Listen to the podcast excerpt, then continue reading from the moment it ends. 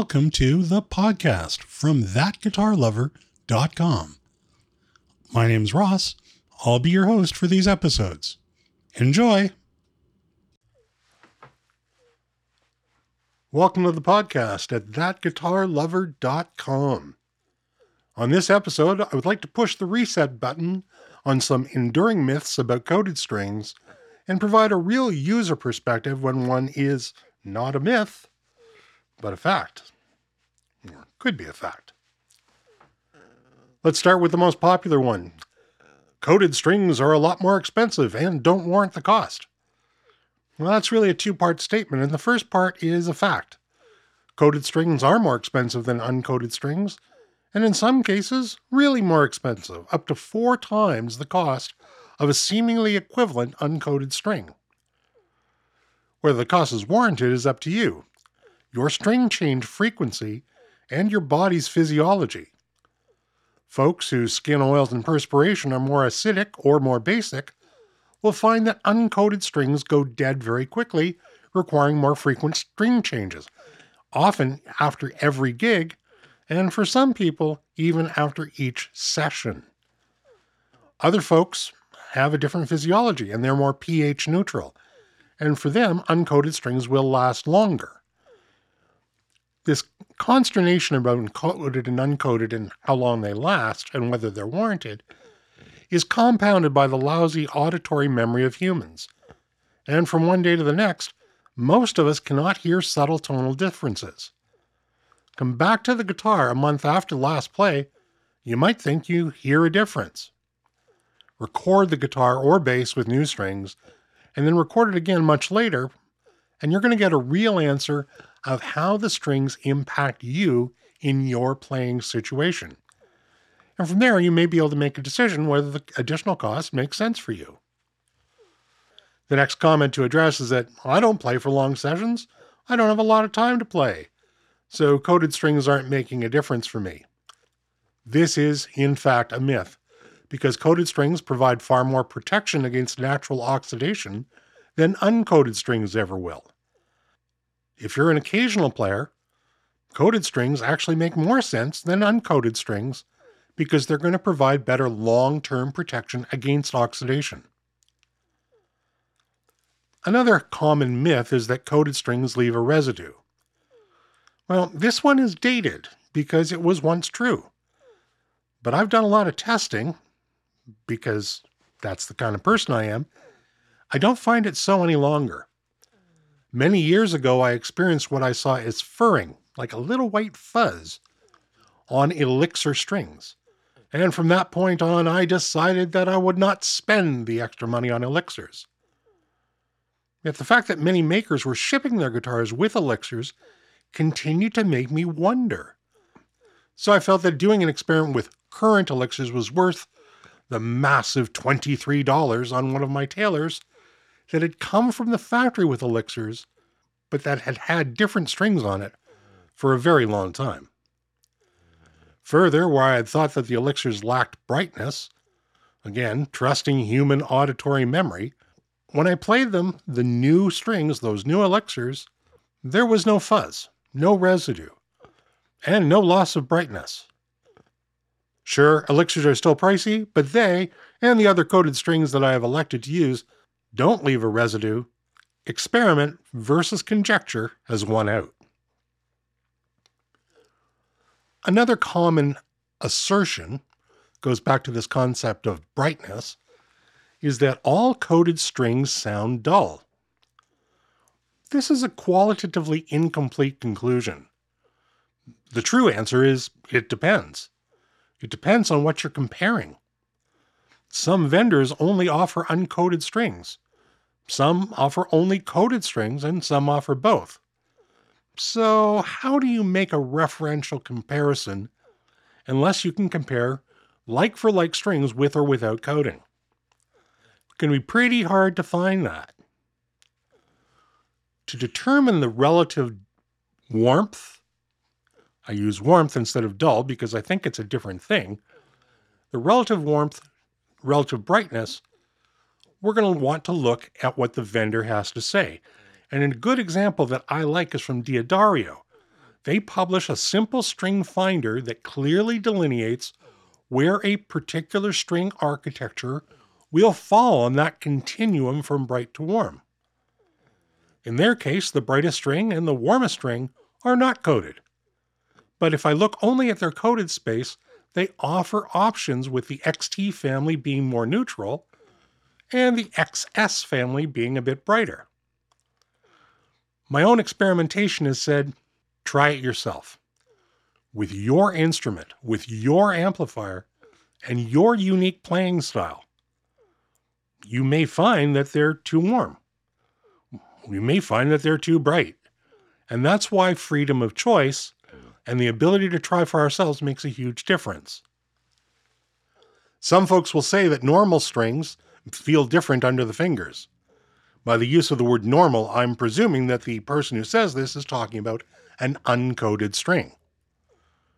In my own experience, and I take notes of this stuff because I'm a dork, I've found that this is true for different strings, whether they're coated or not give you an example.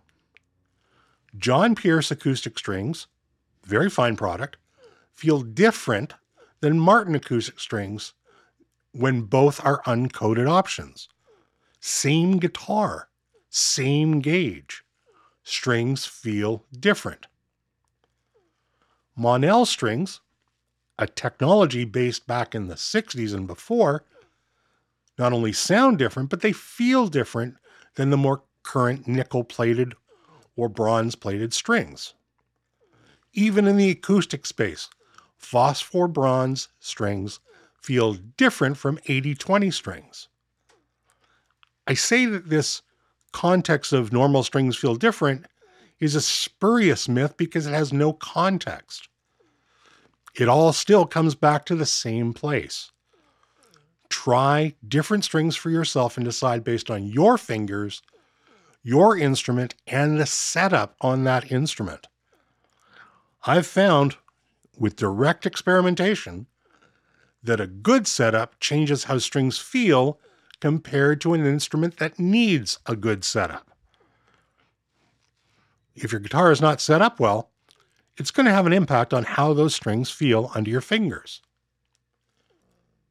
Now, looking the other way, there's a popular myth that Coated strings are great because they never go dead. This is a falsehood.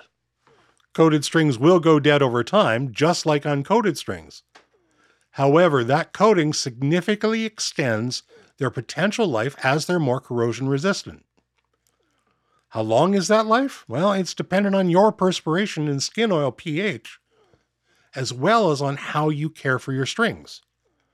Something as simple as wiping the strings down with a clean, dry cloth after each playing session helps all types of strings last longer. If you wash your hands with a neutral cleaner, a pH neutral cleaner prior to playing, that can also help with string lifetime. You can, of course, employ any of the myriad string cleaner offerings. My goodness, there are thousands. Just remember that the process of a liquid drying is evaporation and evaporation can lead to corrosion. So, still don't forget to wipe the strings with a dry cloth after you've used some kind of string cleaning offering. Some string cleaners also contain some form of lubricant to make the strings feel smoother under your fingers. Some of these lubricants provide some protection, but others become dirt magnets, and that can kill strings even faster. Let's come back to wiping with a clean, dry cloth being an important plan regardless of the strings you're using. And by the way, don't run down to the guitar store or the mail order shop and buy yourself a branded string cloth from your favorite manufacturer. It's mostly a low grade bit of nylon that you're paying a lot of money for. I mean, I see these things selling for 15 bucks. Come on. Instead, save money. Get yourself a sack of simple microfiber cloths or even cotton shop rags from the automotive store, and you'll save a lot of money and always have a wiping cloth handy. Just make sure that they don't leave a residue behind, and that's why I tend to avoid paper towel. Throw a few of your cleaning cloths, whatever they are, in your case or gig bag. And when the cloth gets dirty, you can always throw it in the washing machine, or you can just dispose of them because they cost you so little. It's your choice. You save a lot of money and you build a good discipline about wiping your strings down when you're done. And of course, we'll then get into the brand aficionados who will want to have an argument on the internet about how some coatings are better than others. According to every maker of coated strings, their coating is the best. And as there are no independent and objective testing models for string coating, the makers are telling the truth from their perspective. You get to decide for yourself if one suits you better than another. And the only way to do that is to try different strings. Doesn't cost you any more. You're trying just different strings to find what suits you best. Now, I'll use an example of Elixir. Again, they specify the use of patented Gore Tex in their coating. As an avid motorcyclist, I'm completely enamored by Gore Tex in riding gear.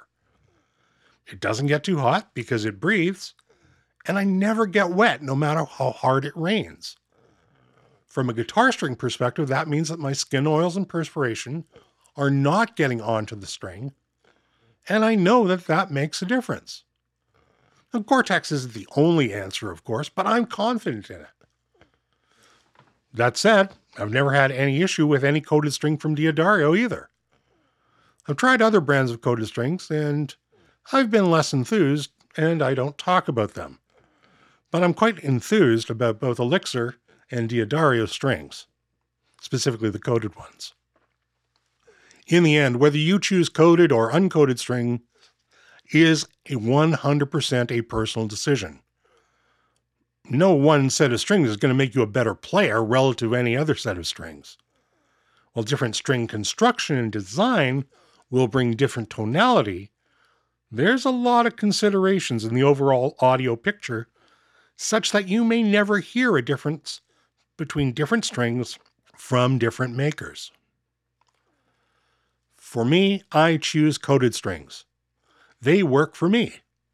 I have multiple guitars, and some can go months without being played as I rotate through what I have around me. And unlike some folks, I don't find that changing strings is a therapy for me. I don't feel better mentally or physically after going through a string changing session, especially if I'm doing a number of guitars in sequence, particularly if there's a Bigsby tailpiece involved, or if the guitar having its strings changed is a 12 string Rickenbacker. Those last two make me want to drink heavily because they tend to be more complex at string change time unless otherwise specified by the manufacturer. Most guitars will arrive from the factory wearing uncoated strings. Some guitars arrive with what feels to be the cheapest wire you could find. And yes, I'm looking at you, Fender and Gibson. While other guitars show up with awesome uncoated strings, with PRS being a proven example. Their plain uncoated strings are wonderful and they last a long time. If you're happy with your strings, you're good. But remember, your personal use cases will lead you to find, if you choose to make the effort, the right strings for your needs for each of the instruments that you play. As always, thanks for listening, and until next time, peace.